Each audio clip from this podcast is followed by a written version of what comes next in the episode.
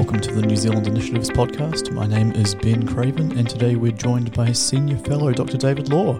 Welcome, David. Thank you, Ben.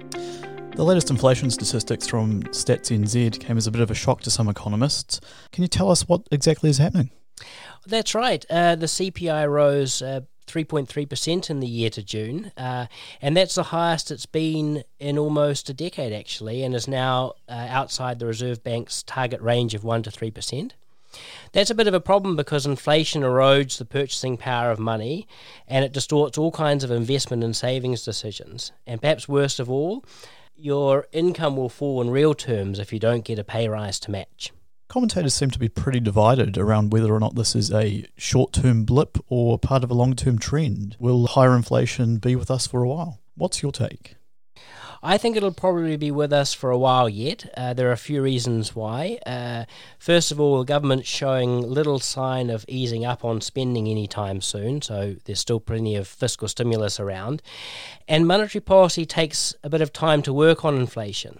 It's also a lot to do with expectations, which makes inflation a little bit like toothpaste. Once it's out of the tube, it's hard to get back in, so it's best not to uh, squeeze on the tube too hard. So, um, to be safe, look, maybe we should uh, prepare for a world with uh, persistent inflation. Okay, what does that sort of preparation entail? Uh, what what can you and I uh, and our listeners do to prepare for an environment with higher inflation as the norm?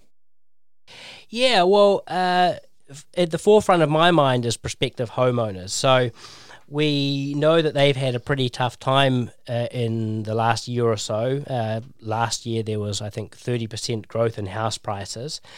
But um, people might not realize that inflation in the general price level uh, can also have a substantial negative effect on housing affordability too, because uh, of an issue known as mortgage tilt.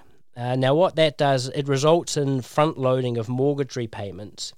So, in real terms, uh, principal repayments on a mortgage are higher during the early stages of home ownership.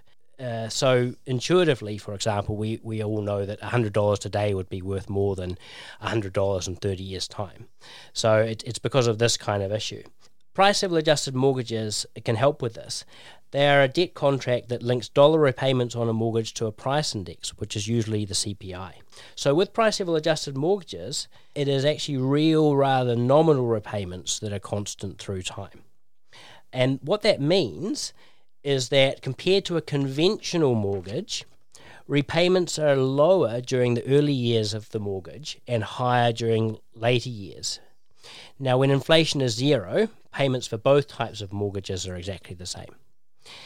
So the difference here, lower payments in the beginning uh, compared to a regular mortgage, is really important because incomes typically increase over time, particularly uh, when there's inflation.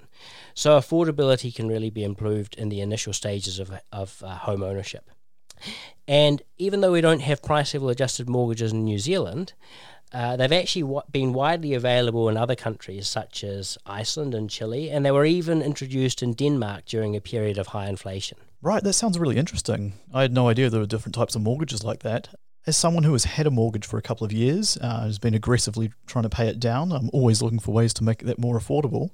Uh, can you tell us how much of a difference price level adjusted mortgages could make to people entering the property market? Well, look, I actually looked at this a few years back uh, for a chapter in my PhD. I'll admit it was probably one of the least interesting chapters, but um, with um, so, for example, with a real interest rate of four percent and inflation of three percent. Uh, initial monthly repayments are around 25% less uh, for a price level adjusted mortgage than a conventional mortgage. And that difference becomes more pronounced the higher the inflation rate. So, looking at this sort of in the real world, I used data from the Survey of Family Income and Employment and built a model of housing affordability based on people's income, their assets and liabilities, and the type of mortgages that were available to them. And basically asked the question based on that information whether or not individuals or couples could afford to buy a lower quartile priced house in their region without mortgage repayments exceeding, for example, 30% or 40% of their income. And then compare the results between price level adjusted mortgages and conventional mortgages.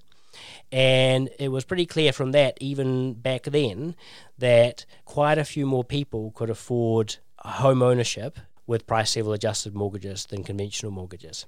Uh, and in, and in fact, price level adjusted mortgages actually can have quite an impact on housing affordability, even when inflation rates are pretty low, like two percent, for example. So, with house prices much higher now than when I previously looked at this, I think it's likely many more people are finding home ownership out of reach, and financially constrained would be homeowners may be helped quite a lot more by price level adjusted mortgages now, which, as I said before, lower the initial payments on a mortgage, although in later years payments will be higher. So, yeah, I think there's real value in, in taking a bit of a closer look at uh, the implementation of price level adjusted mortgages in New Zealand. Right, that sounds like price level adjusted mortgages could make getting on the ladder a bit more affordable for people. I guess we'll have to watch this space to see if any New Zealand banks will introduce them. Dr. David Law, thanks so much for joining us today. Thanks, Ben.